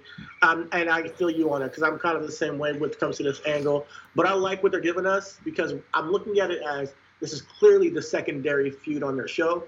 Um, it's not the main feud, but they're gonna give me. They're gonna, for me to say, oh man, they did it, they did what they got. I got what I needed from this feud. They're gonna have to give me a little bit more. Now their little interaction last week, I thought was a, was a start. Um, whatever they do at at TLC, um, I just hope that that they give Bray the rub and that he goes over Randy. Um, because I do not want to see Randy pull out another victory over some guy who he shouldn't be beating. I'm sorry, he shouldn't beat Drew. He shouldn't be Bray back in WrestleMania. Um, but we'll see what happens going forward, and we'll see where that takes us. Um, and I'm looking forward to seeing what they do tonight. So I'm not going to talk too much about it. We'll let it play out. Um, but on Raw, for, for talking about Raw, um, this Drew and Sheamus angle, I'm liking it. The, the slow build with that, I really do like that they are taking these two guys who a year ago you wouldn't be like, I want to see Drew and Sheamus. Ah, for And real. now- yeah, and now I'm like, yeah, I would like to see Drew and Sheamus. I'm Bob Sullivan, the new host of AARP's The Perfect Scam podcast. And with Frank Abagnale and other top fraud experts, we're bringing you brand new episodes of America's most shocking scam stories. I got an email alerting me to 22 accounts that had been opened up in my name. Scam was masterfully designed. New episodes available now. Subscribe to the Perfect Scam podcast on Apple Podcasts, Spotify, or wherever you get your podcasts. Two kinds of bacon and all kinds of delicious. Say hello to Donato's new Bacon Duo pizzas. Two pizzas, each with two kinds of bacon. Try the new Pepperoni Bacon Duo with pepperoni, Canadian bacon, and hardwood smoked bacon. And the Chipotle Bacon Duo with Canadian bacon and Chipotle seasoned bacon. Now get $2 off a large bacon duo or any large pizza. Use promo code 2. Donato's. Every piece is important. you know, um, and link up. And whether that's a Royal Rumble angle or whether that's a WrestleMania angle, I was telling you um, off camera that off the mic that like, yo, this is a perfect WrestleMania angle for these two guys who have history that you can tell, and they don't need to even have a title involved for them to have a WrestleMania angle going forward. You know, so if he turns on him sometime between now and WrestleMania, um, I- know you're thinking that would probably be a Royal Rumble uh, match or Kingdom I would, like I said, I would like for that to be a royal. If it's if I would like that, the most Steven would have is for the title, right? Okay. Them two without a title, um, that means Sheamus cost Drew the title, or either Drew lost the title. and stuff. Right, right. I think I love the the dynamic of a baby and a heel being friends, and then of course you know the heel is going to you know turn on them. So with that being said. I, I do think that if it's going to work at its most peak hot, you know, scorching your tongue shit, I do think it'll be a Royal Rumble feud after Drew gets done with the TLC match with AJ. I do think that. Um, I want you. I want to ask your opinion on something, and just take a second to think about this. We have the Miz with the Money in Bank Championship. I mean, Money in brief- briefcase. Would you have him go over and win the championship, or would you have him not win it at all, or, or like you know just lose? no, Miz. Will, I think Miz will win the title. Um, All right. I, in the fashion of how he does it, I'm not sure, and I Okay. think maybe this might be possibly how we get Drew and um, you know, possibly how we get Drew and Sheamus. Maybe you know Sheamus is helping Drew out or whatever case may be, and accidentally takes him out, and you know Miz is able to get the contract, and then we get the. Yeah. So you know we have some, but I do think Miz works best cashing in, and he's deemed as the new ultimate opportunist. I think that Okay. works for Miz. I like that. I like that, and I think the Miz. I think this is going to be a good run for him. I think that it's about time that he gets put back in the main event picture, and I'm, I'm I'll be happy for him when he does win it. Um, and see where if things go with him and uh, Morrison after that, because I don't I don't see him giving Morrison a title shot. I think the best thing is for Morrison to turn babyface and feel and and for him to know that Miz has always shut him out, so we can get cool Morrison back. We can get a couple of those move sets, and then he can move the fuck on out the way. Ah, yes, indeed, because that's he does have a lot of he's a, he has a babyface moveset. Exactly, exactly. Um, moving on, um, we are on Raw getting Ali versus Ricochet. We talked about that a couple weeks ago about maybe we can get that for the United States Championship if Ali got the title. But we're still getting the, the feud, and it's a it's a C level feud. Retribution and Ricochet. Ricochet did not join the Hurt Business, and then he did not join Retribution, and he's getting beat up for it every week now. But um, I do think this is an opportunity for these guys to show what they got um, and see where they can elevate. One of these two will be elevated from this, um, but I think that uh, it should be Ali. No, yes. it's, go- it's, it's going to be Ricochet just for the simple fact that the upside for him is, is better. Um, Retribution, uh, I, I really, again, I don't care. I know it doesn't have legs. If they did, they would have positioned it a little bit better. That yeah. they wouldn't have named the nigga Slapjack, you know, just off top, like you know what I mean. So like, you feel me? So with that being said, yeah. I do feel like that the Ricochet will come out on top. Ricochet will be seen as a baby and Ricochet will be in the conversation of you don't know if he's going to win the Rumble because I think he's going to get hot from this retribution. Okay, all right. That's that's that's, that. that's that's that's um, my thing with Ricky Rico. All right, moving right along on Raw. I had a little bit of quite a bit of notes for Raw because I was watching it uh, when it watching it live last week. Um, Riddle is doing pretty great. I mean, we we love Riddle. Obviously, shout out to Riddle our you know our first superstar on the Rizzo Wrestling podcast. Um, I believe that the best thing for Riddle though is like he has his nickname kind of gimmick where he's like just kind of like just kind of goofing off with people. We need to see his mean streak, and what I mean by that is Riddle's in his essence, in, in his nature, is an MMA badass who talks shit. Now, if they give him this comedic gimmick I'm just afraid that it can run the risk of him being stuck as a, you know, just a funny guy, you know. And I and, and I don't I, now. Granted, I don't think that's gonna happen. But for me, I know that for you, you've been laughing and, and you enjoyed all the Riddle uh, moments in the ring uh, on the mic. I haven't. I'm gonna be quite honest. I, I don't like Riddle as a jokester. Me personally, it doesn't. It's not funny to me. But what is but a sto- What is a stoner? I get it. I get it. He's a stoner, and, and, you can go that route, and you can do that, and you can be funny. And I get you're getting some character out of him right now, more than they did on SmackDown. More character from him, and you're getting more, um, you know, people to get to know him and, and laugh and joke. The kids probably love him because he's making all these jokes and whatnot. But eventually, for him to be a legitimate contender for a world championship, which I do believe he will be one day, he's gonna have to switch switch a gear, you know. And we said this about who did we say this about before? We said this about well, somebody we said this about before, but but he could have to switch, switch a gear to be. We said this about Big E, nigga, and Big E's on par to being what we think is a world champion. I I I. I with, uh, with with what we're talking about, we have it here in the notes. I, you know, we spoke about it. Riddle, I think Riddle. You say you, he is getting that chance, right? We're talking about Monday. Today's Monday.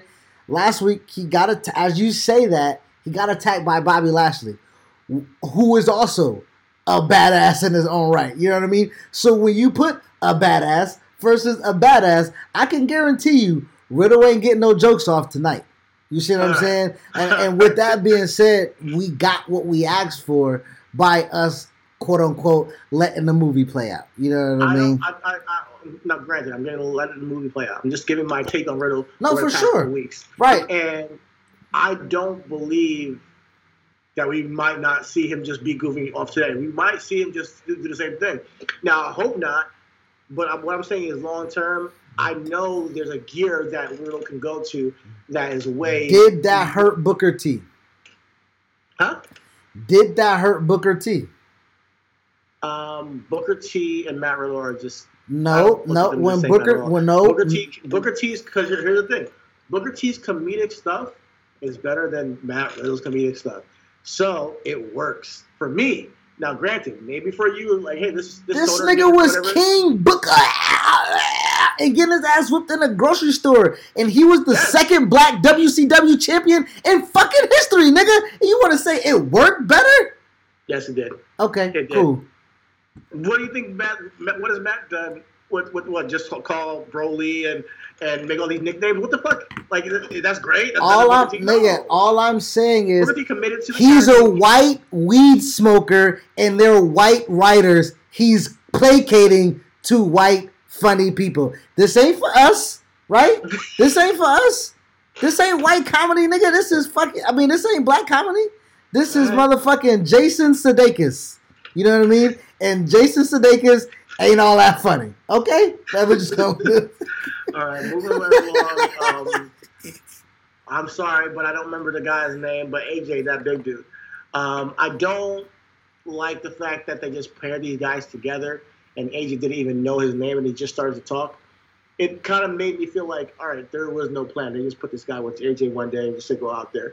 I thought that if they're gonna be putting him with a, with the heater, with the with the with the ultra muscle, there should be some reason behind it. That's all. And especially if you're taking him to the main event to face Drew McIntyre, there should be some reasoning behind this this union. Listen, I I hear you only until I watch. I will keep referencing WWE 24. Keith Lee won the double championship. Keith Lee dropped the titles, and then Keith Lee got a call and say, "Hey, you're going to be on Raw," and that nigga said, "Huh?" You know what I mean? So literally, like, so so when you say they should have a plan, the big tall motherfucker not talking anyway. You know what I mean? So it ain't necessary. You ain't, you ain't got a bad no plan for him, really. But my whole thing was not even a plan for him like going with his career. I'm saying like you paired him with AJ for like three weeks with this guy not talking, and then he starts talking, and AJ's like, "What? I didn't know you talk." Like, what kind of what? So how'd they get paired? The agent just said, "Hey, you come here," and he's followed, and that's not what I wanted. He's like this black dude should never follow AJ just because he said, "Come and just back me up." You know, like he right. Wait, so the British niggas can do it? Wait, the British niggas can do it because the white guy said, but the black guy can't do it because the white guy said? What British nigga?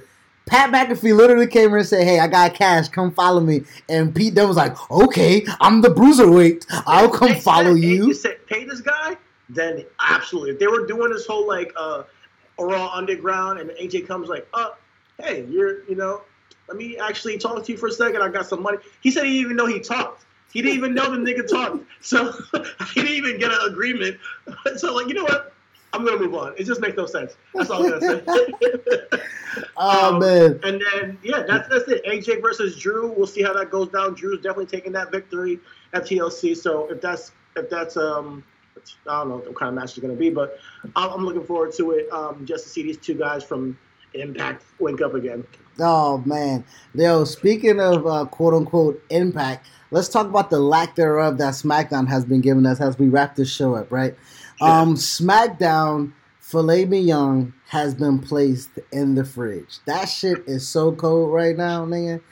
That shit, bruh, ain't nothing about SmackDown moving or shaking for me, man. All right. And that's that's what I wanted to leave it at that. I know we got some notes, nigga, but the notes really ain't. no no respect. Not really. It's just like, hey, Biggie's there still. KO and Roman are gonna fight.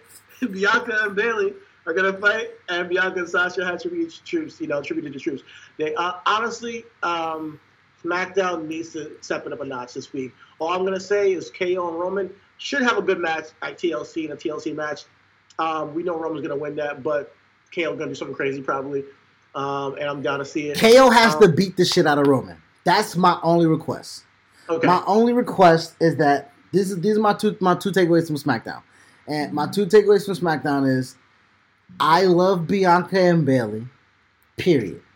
I don't give a fuck if it's backstage. I don't give a fuck if it's at uh, uh, uh, uh, talking smack. If it's uh, at the announce table. If it's in the ring. Bayley and Bianca is gold. Uh-uh. Ding dong. Oh my god, it's so funny. Nigga, Yeah. I, that that and then Kevin Owens after he beat the shit out of Jey Uso, I said it's go time, niggas. So I've been that that is what I that's what I want to see. I want to see Roman and Kevin beat the shit out of each other, and then I want to see Bayley use her cachet to springboard Bianca. That's that that's that's that. That's like that. That's like that. those are Um, my two takeaways. And that's yeah, that's perfect. Honestly, I mean, Bianca Bayley, Bayley, uh, Bianca goes over Bayley. She's immediately contender. Wins the Royal Rumble, and you know she's like, "All right, Sasha, what's good?" You know, and we just saw her with Sasha in the same ring at to the Troops. I, I saw their entrance. I saw them together. and Goosebumps. just- Black It girl, just black, looked- hashtag BGM, nigga. Hashtag Black girl Black magic. Girl Magic, yeah, it was. Um, yes, it, they, they they they look good. They look, great. Um, so Biggie, Yes. got new entrance. Let's let's let's rap on Biggie because we're gonna rap on Biggie. No pun intended. We're Mm-hmm. gonna rap on Biggie and roll into Book and Black, and then that's the show. So Biggie Yeah. came out with his uh, a famous gimmick that showed what Biggie was: aggressive, motherfucking uh, power lifter, nigga, Got Wale on the And- track. nigga, and he comes out with his New Day gear. You didn't dig it. Yeah, man. Um, Biggie needs to find some synchronicity in his presentation, or WWE needs to find some synchronicity in his presentation. And this is what I mean by that. I don't mind him wearing the New Day gear if he didn't change his music and he didn't change his entrance. But having that gear and then him being like just all you know, it, it just didn't mesh. He has a new vibe with the music. He's coming out with that, you know, the the um, chalk on his hands, clapping and everything. He's all aggressive and shit. I'm like, yeah, that's my dude. Like, you know, I remember when he was like three eight and up. I need five. That's the type of Biggie I want to see. But when you're wearing that same New Day gear and you're on SmackDown without your New Day brethren, and you're gonna be on a singles run, get new gear, please. Get new gear, get new presentation, because you know what? When you come back around with New Day, you bring back that gear, it's gonna mean something. And you're gonna be like, oh yeah, I remember you with the New Day. Right now, I need to see Biggie change and find his own way. Can what do we have to say that when literally Roman wore the vest, the sheet, the thing, and came out with the music that he still has the music from this shit? Like, dude, Biggie, Biggie and Roman, he can't put. I'm telling you, I'm telling you, Biggie needs to get a change for him to elevate. I'm telling you, if he sticks with the New Day stuff, he's gonna be simmering for a long time. And I don't think that's. I, I don't think that's what I want to see with Biggie. I okay, Booker T, find himself. Book, Booker CT, Booker CT here. I'm not saying that he has to be aggressive or anything. I think he can still joke around and shit. Booker T was on some next shit. But I think that as far as his presentation, they're on their way with it. They just need to put it all together because it, it was a little bit jarring to see him come out with the robe and the, and, the, and the colorful, and then you see the background lights and it's like Biggie and Big Red, and you have them with this aggressive music from Wale, and it's still in this you know fruity colors. I think that is cool and all, but you need to find who Biggie is outside of New Day for for us to take you that way. It was it worked for Kofi Kingston because it was like a spur of moment thing that just happened. It was like a lightning in a bottle with Kofi Kingston. Biggie, if you want to take it to the next level, get some new gear, change your presentation, and make us believe that you're that dude that we think you are. Man, with that being said, who was our book in black this week? It was Will Hobbs, um, Keith Lee, and we're gonna talk a little bit about. Speaking of, you said the the, the um, impact. We, we got to talk about our boy Desmond Xavier and the Rascals debuting at the PC this week, uh, past week. They're they're so we have to talk about all three of these men. Uh, Will Hobbs, we already really touched on a little bit For sure. uh, you know, so we don't need to go too deep on him. But uh, Will Hobbs, I, we, we, you know, we, we like him as a heel, and we want to see what he does with Team Taz and moving forward. Um, we already touched on that, but we'll talk more about Will Hobbs next week or two weeks from now, and we'll get more and see what they do with him after these next two weeks. Uh, Keith Lee, Yeah. real quick, Mhm. we just watched the 20, the the 24 Chronicle. I'm not sure which. what I get them mixed up. This documentary on Keith Lee on 24 on WWE Network. WWE 24, yeah. 24 7 was one of those things. but it was great. It was very heartwarming. It motivated me to just keep going with what we're doing, you know, outside of, you know, Reasonable Wrestling. And Keith Lee is just such a humble man.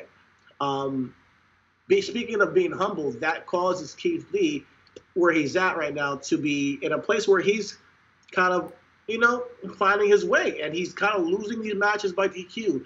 He's uh, losing these matches by not getting pinned in the, in triple threat match. If he gets to a place where he's like, I'm frustrated, and he's like, I'm just gonna, you know, wreck shop. Um, I wouldn't mind Keith Lee simmering, simmering for a little while and turning heel to then take that next level gear to the next level. You know, where he's using the basket my glory, like you said a year ago. You're like, hey man, that's a heel gimmick, and I'm like, you know what? No, I want to see him as a babyface, and, and we did get to see that in NXT. But now that he's on the main roster, I believe that exactly what you said last year should happen on the main roster, where he's just frustrated over time and from just not getting these victories the way that they're supposed to get kind of cheated out of them, and he just starts breaking people's backs and shit. I, I, I- you brought that towards my attention, and I was a little. I was like, "Hi, you do agree with me." Unless a year later, I do kind of see. I, I want to do the same thing that you did to me at that point in time, and I want to say, let's give it some time for the simple fact that I do know he just got here, and watching that twenty four, I also see that Vince has an investment in him. So, with that being said, if Vince can't get that baby face out of him, then yes, because then what that would mean is as we saw him in the ring with Randy Orton, and he was like, Greetings and salutations. I would like for you to take a moment to bask in my glory. Wasn't shit babyface about that, and it was perfect if he came out to be a heel. So with that being said, I would like for if that happens, Keith Lee, flounders, flounder, flounders, whatever, and then he takes a couple days off or weeks off of TV, reappear, and then come back with that gimmick of basking my glory as a heel. I would like that. All right. I, I also mentioned to you off off camera that I believe that he will win the 100 more battle royal, and you you hated that because you think that's a jobber. That's match. a jobber match. I don't even want to discuss that. It's all you know how we talk about manifestation and you put stuff in the atmosphere. I'm not even repeating that, man. all right, all right, all right. So where would Keith Lee be in WrestleMania? You know, like you put him in a triple threat match, or you put him in a Keith tag team. Keith Lee I don't see him being a, United, I mean, unless it's a United States Championship match. Yes, Keith Lee will be a United. He will be an undercard. At that point in time, I'm not sure Bobby has the championship. I'm not sure at that point in time who has the championship. Well, they're keeping him away from Bobby, so maybe that's what they're planning. I don't know. Uh, and with that being said, Bobby and Keith Lee, two fuck like listen, Keith Lee's a super athlete, and Bobby Lashley is a super athlete. Um, for them to be super athletes together would make sense. I mean, it's a lot of black on black crime there, but hey, to two to see two black people pinnacle pent against each other with the championship, I think that would be great for. I mean, hey, we booked one hell of a black WrestleMania anyway, so Yeah, why not put Keith Lee and Bobby Lashley on there? It's been a great year for black wrestlers. Honestly, if you look back on it, and know, I know it's, it's been a rough time for us, but uh, in wrestling, they've been getting opportunities. Even real quick, I want to shout out Cedric Alexander, man. He's really coming to his own, man. He's really coming to his own with the Hurt Business. And we, we, we skipped over that New Day Hurt Business on uh, Raw, but they should have won. You're right. The New Day, the Hurt Business. The should Hurt Bush should have won titles. top of top. They should have won the tag team titles after Survivor Series, and that hurt them. I think that hurt the Hurt business. But, But but- that is now pivoting to you know Cedric having this like frustration and getting that victory over uh, Xavier and just like, yeah, he just like fired up and he walked out and like left MVP and uh, Shelton. I see that. I would love to have him on a podcast, Cedric Alexander, just to talk about because we, we were here with him a year ago on New Year's Eve. We, we talked to him and he was like, man, I just need the time. I just need to get out there and have the time to showcase it. And I'm seeing it now, and it, it feels like he's found himself, and I love it. and and it's all because of the story being told. What is Hurt Business about? It's about winning, cashing checks, and gold. What hasn't they done? They haven't. You don't get a winner's purse if you don't win, right? Mhm. They don't. So that means you ain't cashing big checks, and that's what you got the suits for, nigga. They cost money to get tailor made suits, nigga. I need to win to get these, but the to to balance off this expense, nigga. So Uh-huh. I can understand the frustration of nah, nigga. We ain't celebrating this win, nigga. Not until I'm a fucking champion, because that's what I came to be. And I would Yeah. like, I like that story. I like that. I like that story. a that lot. too. So I mean, that was an impromptu looking black for Cedric. Put the tag titles on him and, and uh, Shelton over there. Uh, Shelton, by the way, you gotta get better on the mic, man. You keep every week. Twenty years. Twenty years is the worst. Twenty. years. every, every year. Every- I mean, every every week you have something that I'm like, ah, man, you almost almost. Um, but yeah, getting to our bro Desmond Xavier, uh, Zachary Wentz, and um, uh, Trey Miguel are Trey, now. Trey, Trey hasn't signed yet. oh, Trey hasn't signed. Trey- yet. Oh, okay. Trey hasn't. Trey hasn't signed yet. So with that, Okay, with that, with that being said, it's just Des um, and and Zach. Um, so when we doing Book and black, this is booking um, uh, black mixed with cream. Okay, you got a little. this is, you know what I mean? So Booking caramel. booking squirrel, my nigga. You feel me? Uh, yes, with, with that, they're gonna t- they're going to take the tag team the division by storm, like you was just about to say. Yes. Yeah, and that's it. Like honestly, I'm excited to see the Rascals in WWE. Man, it's gonna be exactly what we need. And I was saying to you that if we can get them to go over the Undisputed Era, they can kind of take that spot of that main group that we tune into to Wednesday nights to see. You know, and they're gonna need that that victory to then propel them to be like Yes. that tag team. Yes, it's what is what the prophets didn't necessarily get because that team at the time was War Raiders, right? War Raiders didn't drop the titles to them; they just dropped the titles, and I think that that kind of stifled the the Street Profits a little bit to have that reign at NXT that they needed. Kind of like with Bianca. Bianca never topped out at NXT because she never got that reign. I think the Rascals elevating from the topless team in the company in that divi- in that on that on that roster will will mean a hell of a lot to them. Uh, so congratulations to them, man. Is gonna slap with them, with them and, and, and Undisputed Era is gonna slap. Not to mention they just brought back Grizzled Veterans, and uh, I like that tag team. They're in NXT. They can link up with with, with them. Uh, you still got Imperium. You still got uh, Oni Lorcan and Danny Burch, obviously, but they obviously need some flavor in that tag division right now, and the Rascals are bringing that flavor. So everybody, I'm telling you, next over the next years is going to be doing the little rascal thing when they go out to NXT. It's, it's going to be all over the place. So the so shout out to them, and I'm, I'm looking for and congratulations, you know, for your um, debut at the PC, and I just can't wait to see them debut on NXT. Man, thank They should have been in the crowd. Oh yeah, They were. They were. They were? yes. I missed, I missed that spot. I, No, I, they, they didn't do the they didn't they didn't do the the thing, but they were there. Uh, Okay. they were they were there. They they were there. Okay. Man, we got an hour till fucking Raw, nigga. It's already seven. Yeah, I think we got everything. Uh, is there anything else you want to talk about? No, man. Um, I was watching uh, the Washington racial slurs versus the Steelers, uh, which is a shitty game. So I'm just just just hurting myself with that. But no, man, I'm I'm good, man. Uh, I talked wrestling for two hours, so I can watch wrestling for three. So I'm just rolling right into it. Yeah. Um, well, yeah, and we'll see what happens with uh, Raw tonight. Um, there's nothing else I think that we have. I got all the notes, so I think that we have. Um, I know that Tama Tonga keeps calling out Triple H. I was just gonna drop that in there. I don't know why. Uh, Kenta is calling out Jon Moxley. So in, in New Japan, we'll see what they do over there. I just want to show them some love real quick before we drop out. Um, other than that, it's been real. It's been uh, two weeks from now. You'll hear us again on the 20th. And uh, thank y'all for listening. Thank you guys for listening, man. It is reasonable wrestling. Make sure y'all go smoke some beer. Word. Fire Adam Gase. Peace out, nigga. Peace. Donato's just didn't add bacon to their pizzas. They added bacon to their bacon. Canadian bacon and hardwood smoked bacon, or Canadian bacon and Chipotle seasoned bacon. Get $2 off a large bacon duo or any large pizza. Use promo code 2. Donato's. Every piece is important.